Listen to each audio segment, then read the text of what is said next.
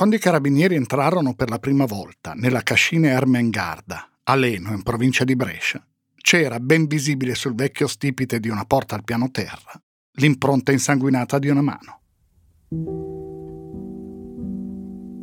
Quell'impronta era stata lasciata da una ragazza di 14 anni. Si era afferrata allo stipite mentre tentava di scappare, di arrivare alla porta di quell'edificio diroccato. Non riuscì a farlo, venne presa e riportata al piano di sopra. La cascina Ermengarda era allora un vecchio edificio distrutto, senza più gran parte del tetto. Si trovava in una via che lambisce la campagna, Leno, una cittadina di 14.000 abitanti, a sud di Brescia. A pochi passi da dove era quella cascina c'è una strada, via Romagna, è nella periferia ovest della cittadina. Ci sono una ventina di villette, mono bifamiliari, i giardini davanti, i cancelli, i cartelli attenti al cane. Le persone si conoscono, alcune superficialmente, altre un po' meglio. I bambini vanno allo stesso asilo e poi nella stessa scuola. La spesa si fa nello stesso supermercato. In una di quelle case abitava Desiree Piovanelli la ragazza che lasciò quell'impronta. Aveva 14 anni. Fu uccisa il 28 settembre 2002. E in quella strada abitavano due delle persone condannate per il suo omicidio. Altre due persone coinvolte in quel delitto vivevano poco lontano, appena girato l'angolo. Questa storia è tutta lì, in quel microcosmo, in quelle poche centinaia di passi tra un luogo e l'altro in quelle vite che si sviluppano una vicino all'altra. La storia di ciò che avvenne a Leno il 28 settembre 2002 è la storia di un'ossessione da parte di un piccolo gruppo di ragazzi adolescenti e soprattutto da parte di uno di loro. Quel gruppo venne chiamato il branco, con un termine usato spesso dai media. Ma questa è anche la storia di un adulto che secondo ciò che stabilirono i processi, quel giorno era lì, con quei ragazzi.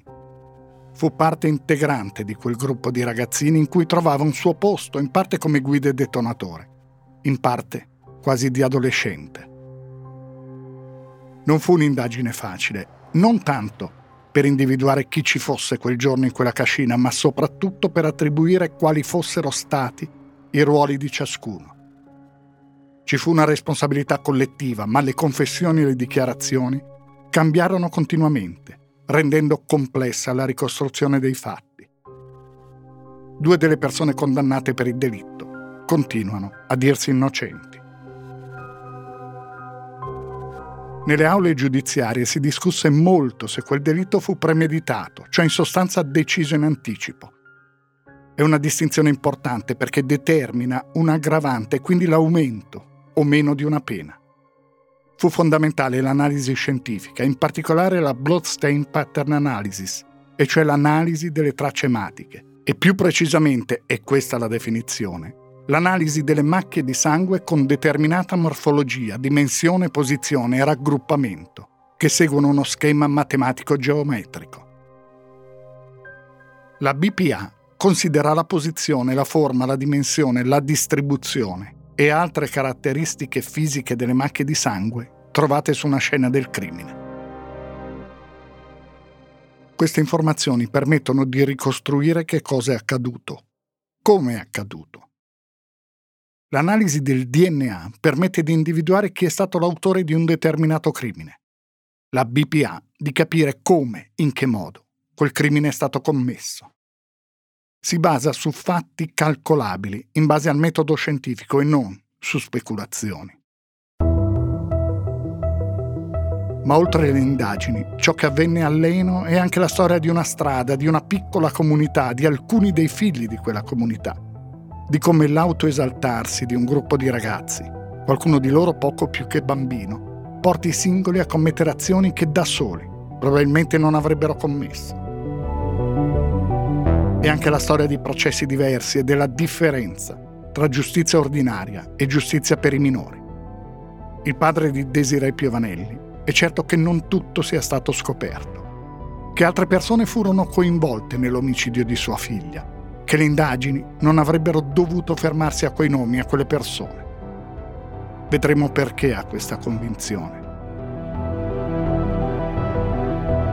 Ma questa è soprattutto la storia di una ragazza di 14 anni, di Desiree Piovanelli, assassinata in una cascina diroccata, a pochi passi dalla casa dove viveva con i genitori e i tre fratelli. Fu aggredita e uccisa al primo piano della cascina Ermengarda. Al ragazzo che la stava accoltellando urlò, secondo la testimonianza di uno degli altri condannati, mi fai pena, mi fai schifo.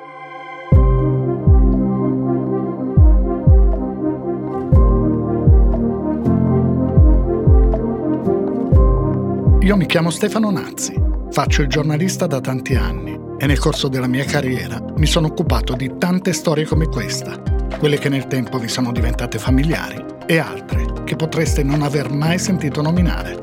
Storie di cronaca, di cronaca nera, di cronaca giudiziaria. Il podcast che state ascoltando si intitola Indagini ed è prodotto dal Post. Vi racconterò ogni mese, una volta al mese, una di queste storie, tentando di mostrare non tanto il fatto di cronaca in sé, il delitto in sé, bensì tutto quello che è successo dopo il modo in cui si è cercato di ricostruire la verità, le indagini giudiziarie e i processi, con le loro iniziative, le loro intuizioni e i loro errori, il modo in cui le indagini hanno influenzato la reazione dei media e della società e il modo in cui i media e la società hanno influenzato le indagini.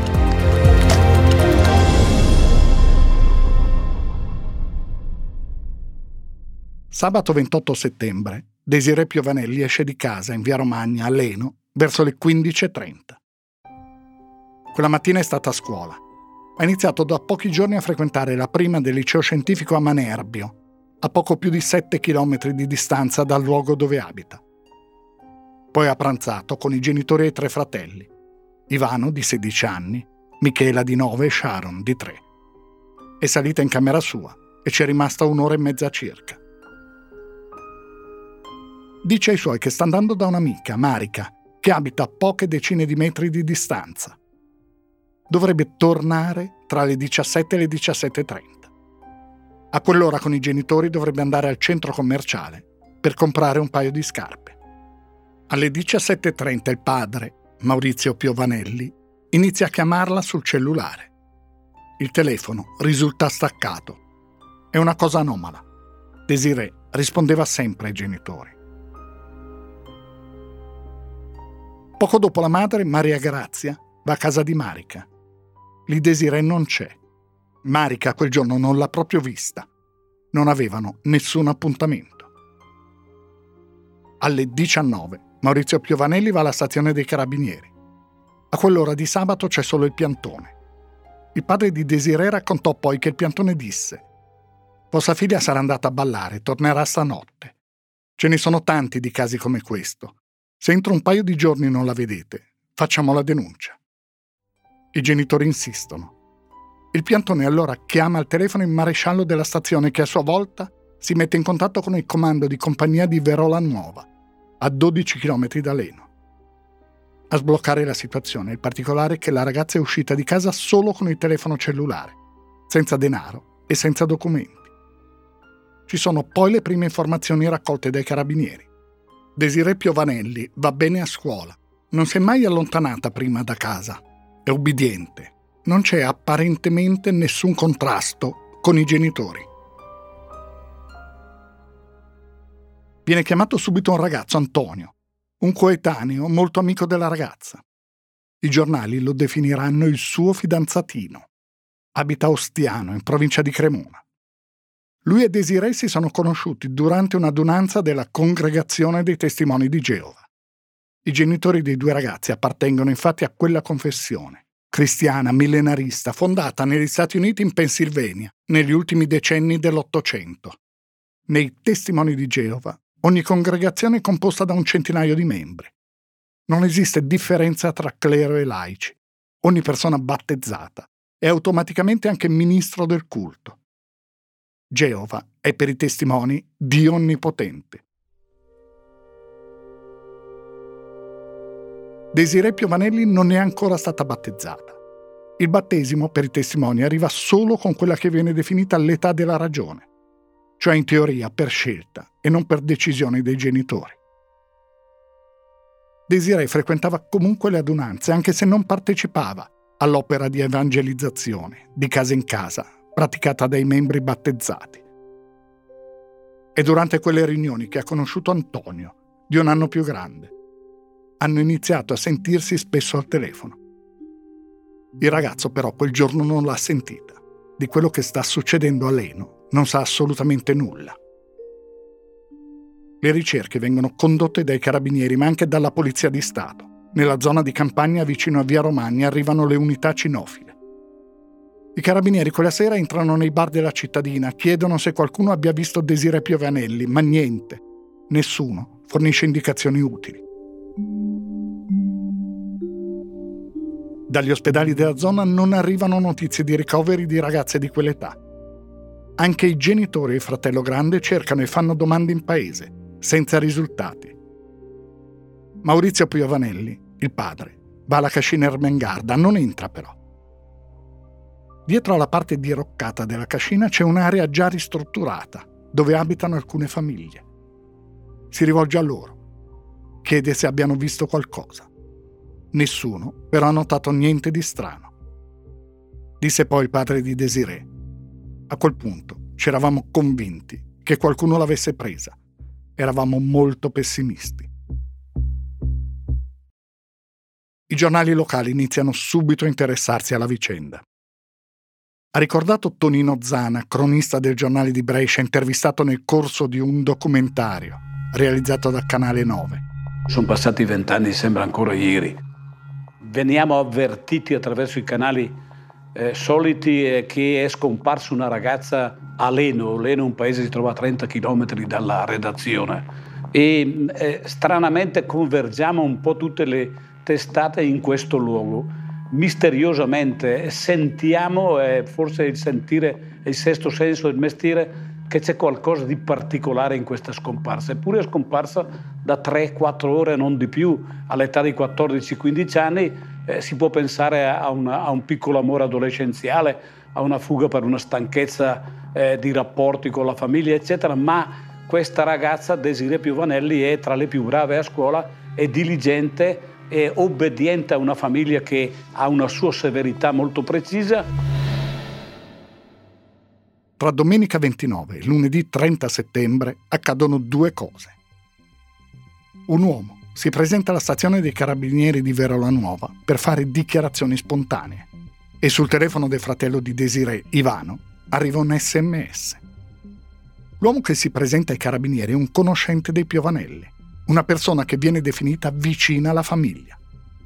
Dice di essere convinto che i genitori della ragazza sappiano molto più di quello che dicono anzi avanza il sospetto, senza avere però nessun elemento che supporti le sue accuse, che a far scomparire Desiree sia stata proprio la famiglia.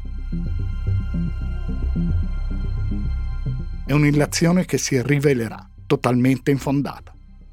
Lo si capirà presto.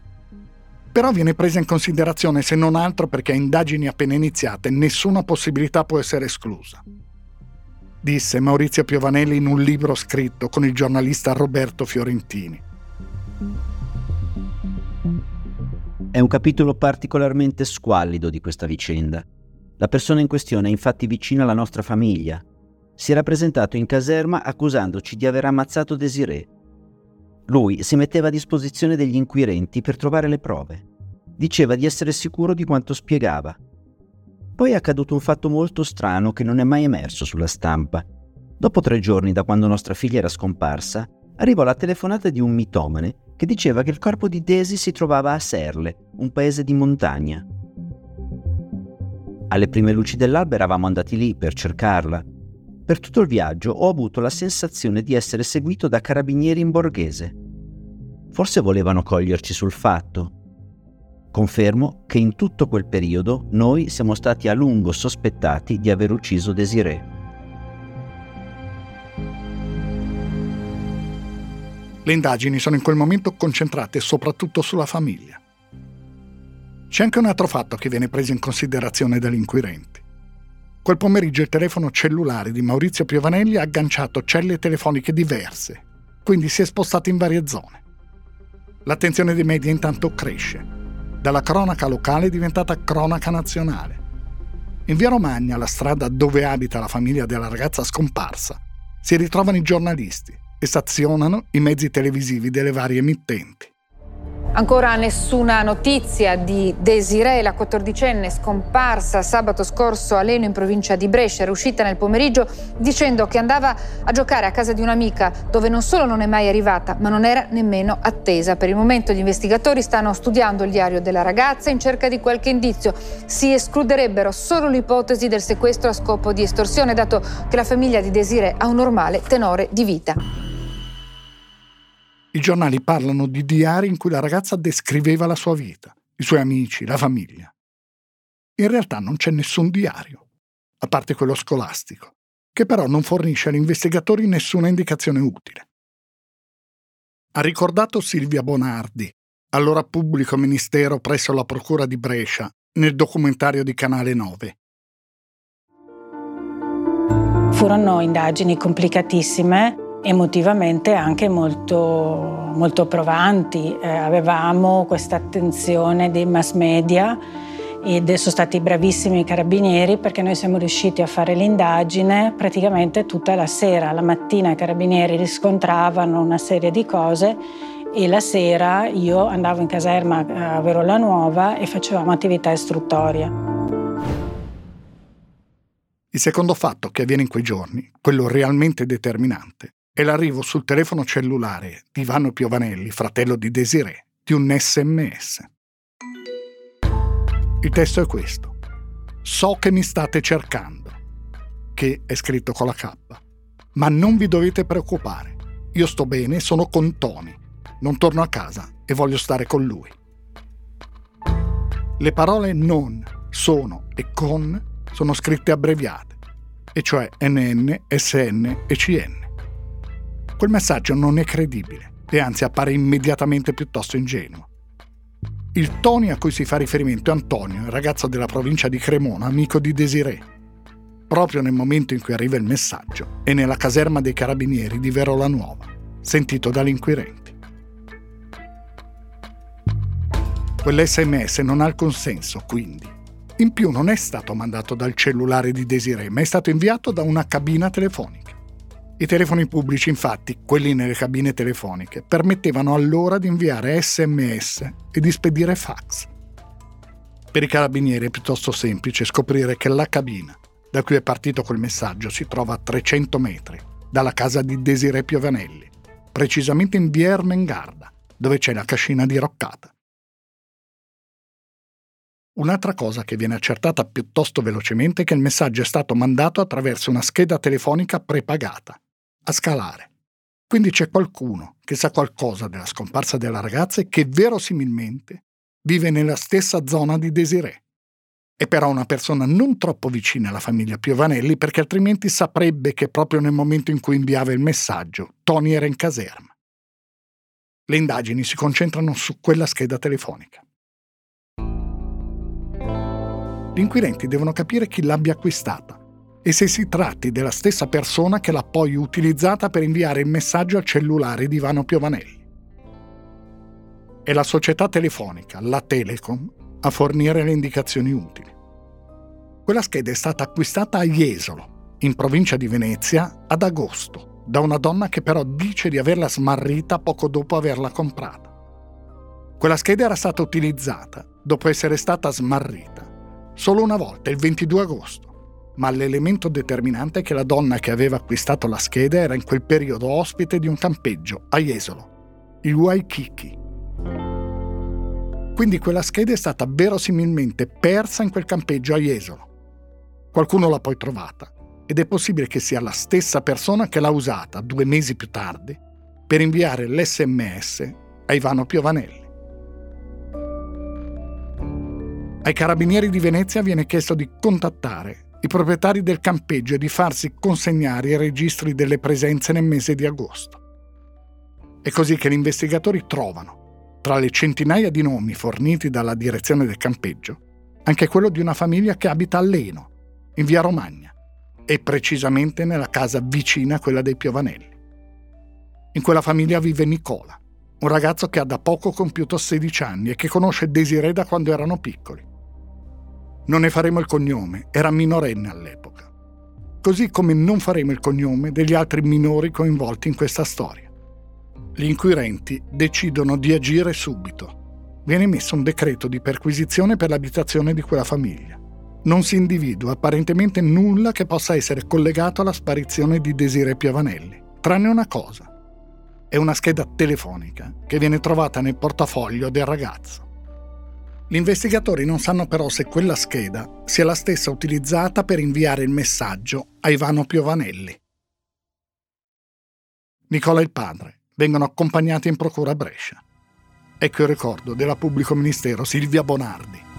La sera quindi eh, sono stati convocati in caserma sia Nicola sia il padre eh, perché ritenevamo che uno dei due eh, potesse eh, aiutarci per ricostruire l'origine di questo messaggio. Io mi sono occupata di sentire il minorenne, ehm, i carabinieri sentivano il padre, si capiva che soprattutto il minorenne non stava dicendo la verità. Io ricordo che a un certo punto gli fece alzare le maniche della maglia che indossava e aveva ancora dei graffi di come si stanno sviluppando in quel momento le indagini. La famiglia Piovanelli non sa nulla. Il padre intervistato ha fatto un appello a chi possa avere informazioni. Io lancio il solito appello al presunto rapitore, penso che se mi sta ascoltando voglio, voglio dirti appunto pensaci su, fatti un esame di coscienza, te lo dico ancora una volta, molla Desi perché stai facendo soffrire molte persone, stai facendo soffrire, penso moltissimo, la mia Desiree. Ti ripeto, fatti un esame di coscienza che stai facendo una cosa molto malvagia. Mi rivolgo a Desiree se può ascoltarmi, sai che ti vogliamo tutti molto bene, tutti anche i tuoi vicini ti vogliono molto bene, i tuoi amici in cui giocavi, tutto il paese di Lento ti, ti vuole bene. spero di vederti presto.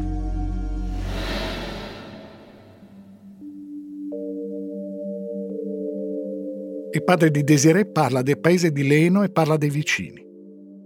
Non lo sa, ma proprio in quell'ambito, in quelle poche decine di metri che separano una casa dall'altra, sono in quel momento concentrate le indagini. L'interrogatorio di Nicola va avanti tutta la notte. All'inizio lui nega. Dice di aver inviato quel messaggio a Ivano per scherzo. A metà della notte il ragazzo viene lasciato da solo in una stanza con il padre.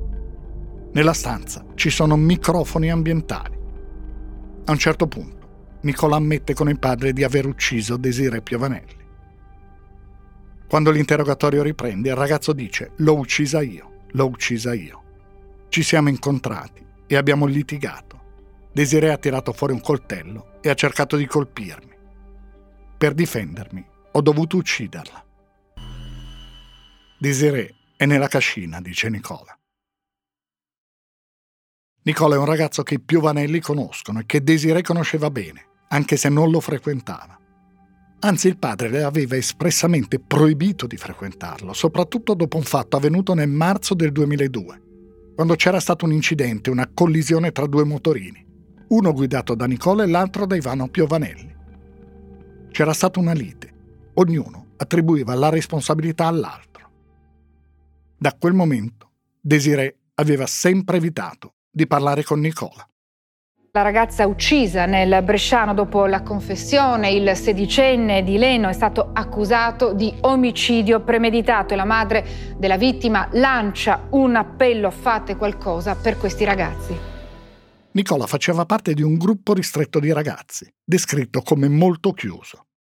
Si erano conosciuti frequentando la stessa scuola media, anche se non la stessa classe.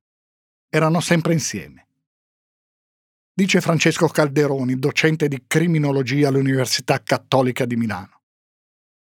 Le dinamiche dei gruppi di pari, in particolare in adolescenza, sono delle dinamiche più studiate in ambito criminologico, oltre alle dinamiche familiari, alle influenze familiari durante la crescita, cattivo esercizio della, dei poteri genitoriali, cose così, famiglie con un solo genitore. Le dinamiche dei gruppi sono chiamate le dinamiche del gruppo dei pari, dei peers. E questo è uh, noto in diverse discipline della psicologia, la psicologia clinica, la psicologia criminale, ma anche la criminologia, la sociologia, che il gruppo dei pari, soprattutto in età adolescenziale, ha un'enorme influenza su tutti i tipi di comportamenti. Ognuno di noi si ricorda in quegli anni che andava in giro con certe persone, frequentava certe persone tendeva a imitare, a fare quello che facevano le altre persone ed a prendere in questi contesti comportamenti. In quella fase della vita è normale sfidare eh, le convenzioni, le regole, le autorità. E il gruppo dei pari è quello che rinforza questo tipo di atteggiamento perché si condivide fase della vita e al contempo si condivide l'ambizione di eh, entrare nell'età adulta. Questo porta a tutta una serie di comportamenti devianti, in primo luogo, pensiamo al consumo di alcolici, sigarette, vari atti di pensiamo, vandalismo e così via. E talvolta, in situazioni estreme, porta a dei comportamenti criminali anche eh, estremi. La mattina del 4 ottobre 2002, Nicola indica quindi ai carabinieri il luogo dove si trova il corpo di Desiree Piovanelli. Questa è dagli atti la prima descrizione dei carabinieri arrivati sul posto. La cascina Ermengarda è un grande quadrilatero, un lato del quale è costituito da una vecchia casa abbandonata, su due piani, pressoché cadente, circondata da sterpaglie. Porte finestre aperte o sfondate, terriccio e calcinacci sparsi sul pavimento insieme a rami e fogliame. Vi si accede solo dalla corte interna, L'assassinio si consuma nel chiuso di questa porzione di fabbricato. Essa è costituita da cinque vani, tre al piano terra, con una stretta scala di collegamento interna e centrale, composta da 14 ripidi scalini, che dà luogo a un sottoscala e a un piccolo vano corrispondente al primo piano, chiudibile mediante una porta senza maniglia. Il cadavere viene trovato nascosto in questo sgabuzzino. Sono state trovate tracce di trascinamento verso la porticina. Desiree Piovanelli non ha più la giacca, i pantaloni e le scarpe. C'è stata una tragica svolta nella vicenda della ragazza scomparsa da sabato nel Bresciano. Desiree Piovanelli, 14 anni, è stata trovata uccisa a coltellate in una cascina e proprio a pochi metri da casa. Sono le 7.30 del 4 ottobre quando il corpo di Desiree Piovanelli viene trovato. I genitori non sanno nulla. Alle 7.40 squilla però il telefono di casa. È un giornalista dell'agenzia di stampa ANSA, disse Maurizio Piovanelli. Il giornalista pensava che noi fossimo già stati informati. È stato un dolore grandissimo averlo saputo in quel modo, un colpo grandissimo. Intanto Nicola accompagna gli investigatori presso un altro edificio, la cascina Cereto, a due chilometri di distanza dalla Ermengarda indica un luogo, al fianco di una stradina di campagna, in cui è solo parzialmente interrato un coltello di acciaio marca Caimano, con una lama lunga quasi 20 cm. Poco distante, nel canale che costeggia la strada, ci sono la giacca Adidas e i jeans che Desiree indossava il 28 settembre. Una manica della giacca è stretta da una fascetta autobloccante Ancora poco più distante ci sono due rivestimenti del telefono cellulare di Desiree, una confezione con 70 fascette autobloccanti in plastica e due fazzoletti sporchi di sangue. Nel frattempo all'esterno della cascina Ermengarda è stata trovata la confezione in plastica del coltello. Più di due settimane dopo, il 21 ottobre, sempre vicino alla cascina Cereto, verrà trovato uno scontrino emesso alle 14.15 del 28 settembre, relativo all'acquisto del coltello da cucina, oltre ad altri due oggetti, un nastro sigillante di marca Saratoga e un alimentatore elettrico universale. Alla cascina Ermengarda vengono fatti i primi rilievi tecnici. Ci sono molte macchie di sangue sul pavimento, molte fascette autobloccanti anche sulle scale alcune sotto il corpo di Desiree Piovanelli. Sopra un ripiano ci sono le scarpe Nike della ragazza, insanguinate, con i calzini arrotolati all'interno. Disse la pubblico ministero Bonardi. La scena del delitto è stata la scena più brutta, che, più terribile che io abbia mai visto ormai in tanti anni di, di professione. Brutto per il contesto, questa cascina abbandonata, tutte queste tracce di sangue che c'erano perché una, la cascina parlava, quell'immobile parlava. Il medico legale compila le sue valutazioni. Le riportiamo perché sono state fondamentali per ricostruire ciò che avvenne quel pomeriggio.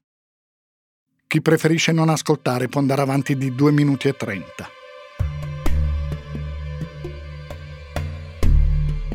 La causa del decesso è un'anemia emorragica acuta da lesioni polmonari, prodotte con uno strumento di punta e taglio, collocabile nelle ore tra il pomeriggio e la sera del 28 settembre.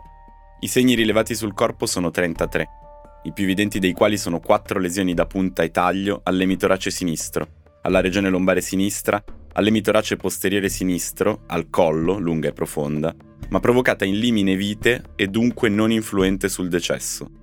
Limine vite, cioè in fin di vita, sulla soglia estrema. Altre lesioni sono più superficiali. Inoltre, sono presenti numerose contusioni, ecchimosi e ferite da difesa sulle dita delle mani nell'atto di stringere una lama, e poi ci sono ferite post mortem alla gamba sinistra, al solco intergluteo e al collo. Le caratteristiche dell'arma usata ben si accordano con quelle del coltello caimano in sequestro, per quanto i successivi rilievi su esso non abbiano evidenziato nessuna traccia di sangue. Dalle lesioni non è possibile desumere se il ferimento sia stato provocato da una sola persona o più persone. I colpi sono stati sferrati con una forza e una traiettoria diversi, parte con il feritore davanti alla vittima, parte con il feritore di dietro.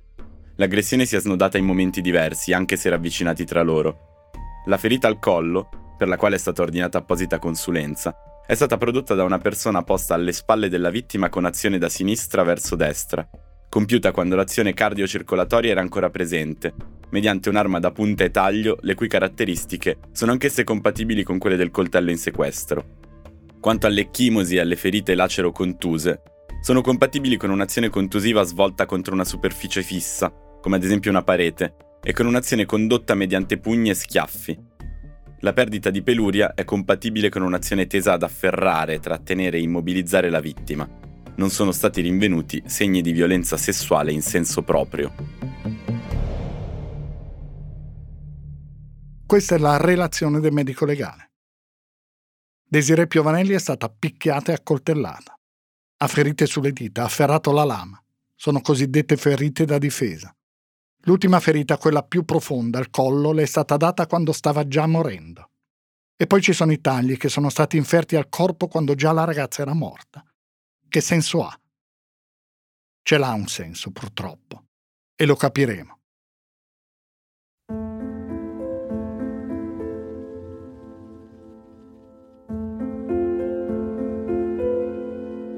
Intanto dai tabulati telefonici è emerso che tra le 13.11 e le 14.32 del 28 settembre Desiree Piovanelli e Nicola si sono scambiati una serie di sms e hanno avuto brevi colloqui. Dalle 15.47 in poi il cellulare di Desiree Piovanelli viene usato con la tessera SIM di Nicola, che quel pomeriggio da quel telefono chiamerà casa propria. Vengono analizzate le tracce di sangue per evidenziare il DNA. Una traccia sul quarto scalino della cascina appartiene a Nicola e così le tracce ematiche sui due fazzoletti rinvenuti vicino alla cascina Cereto. Sembra tutto chiaro, lineare. Nicola, secondo una ricostruzione logica, avrebbe dato appuntamento a Desiree alla cascina Ermengarda con una scusa. Poi, questa l'ipotesi, avrebbe tentato di stuprarla, ma la ragazza si sarebbe difesa, energica e decisa. Lui a quel punto l'avrebbe uccisa. Ma non è tutto chiaro e lineare. Perché nel secondo interrogatorio Nicola dice, io lì non ero solo. E fa il nome di un amico, Mattia, di 14 anni e 4 mesi. Lo chiamano Bibo. Mattia viene chiamato in procura e sentito nel corso di sommarie informazioni testimoniali. Mattia dice, io non c'ero. Ho visto Nicola il giorno dopo, domenica, e mi ha detto che era stato lui a uccidere Desiree. Il giorno seguente viene sentito di nuovo e questa volta dice Sì, è vero, c'ero anch'io. Le fascette autobloccanti le ho portate io. Le ho prese nell'auto-officina di mio padre. Poi aggiunge, non eravamo solo io e Nicola. C'era anche un altro ragazzo. Anche lui si chiama Nicola, lo chiamiamo Nico. Mattia dice che l'idea di attirare Desiree alla cascina era nata giovedì sera, due giorni prima dell'omicidio.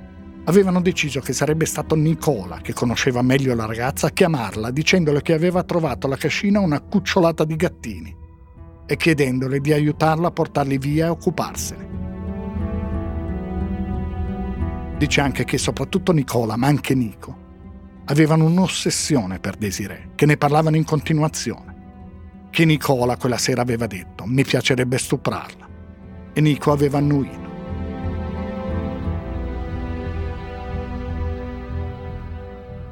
Nico viene convocato dai carabinieri. Fornisce alcune indicazioni che però non vengono verbalizzate.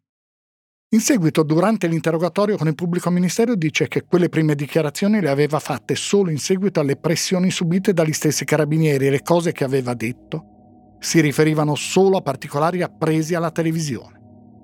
Dice io alla cascina non c'ero. Negli atti del processo è scritto Nicola ribadisce di aver appreso i particolari della vicenda dalla televisione e che, scrivono i giudici, insieme ad altri mezzi di comunicazione ha svolto un ruolo di sicura turbativa in tutta la fase delle indagini, ben al di là del dovere di cronaca. Quindi Nicola ha confessato Mattia ha detto che la cascina erano in tre, mentre Nico dice non è vero niente, io non c'ero. Dice il giornalista investigativo Fabio Sanvitale. La caratteristica fondamentale che io credo abbia colpito eh, è stato il fatto appunto che ci sia stata un'aggressione sessuale di gruppo e il fatto che sia stata così violenta, così crudele con 33 coltellate sono tantissime, 4 mortali, ma insomma 33 indicano effettivamente un uh, qualche cosa che va al di là della stretta necessità che è quella della tacitazione testimoniale della povera Desiree. Quindi c'è proprio una sproporzione tra l'idea di ciò che si voleva fare, l'intenzione, l'obiettivo e la modalità per raggiungerlo. Un'altra caratteristica sostanzialmente forse anche la stupidità del piano complessivamente. Pensare cioè che si sarebbe potuto fare una cosa del genere senza avere nessun genere di conseguenze. Guardando una mappa di Leno si vede che è tutto in poche centinaia di metri. La casa dei Piovanelli e di Nicola sono affiancate. La casa di Mattia è a 400 metri, a poche centinaia di metri c'è la cascina Ervengarda. Nico abita a 1100 metri di distanza e il supermercato dove è stato acquistato il coltello è a un chilometro. E lì, a pochi metri dalla casa di Nicola e dei Piovanelli, vive un'altra persona, il cui nome finora non è comparso nelle indagini.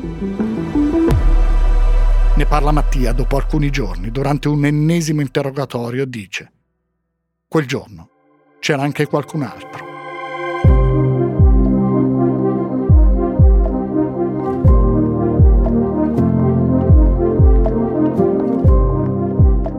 Avete ascoltato la prima parte della nuova storia di indagini sull'omicidio di Desiree Piovanelli. Trovate la prima parte e tutte le altre storie sull'app del Post, su tutte le principali piattaforme di podcast e su YouTube. Indagini è un podcast del Post, scritto e raccontato da Stefano Nazzi.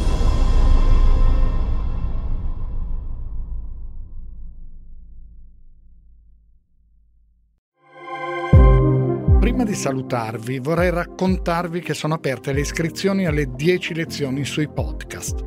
10 incontri online per chi vuole capire meglio come funzionano i podcast, dall'idea alla pubblicazione. Ci sarò anche io per spiegare come si fa un podcast come indagini e ci saranno altri autori e producer del post e alcuni ospiti. Ci si può iscrivere fino al 27 maggio. Le lezioni cominceranno il giorno dopo. Trovi altre informazioni sul post o scrivendo a scuola chiocciola il post.it.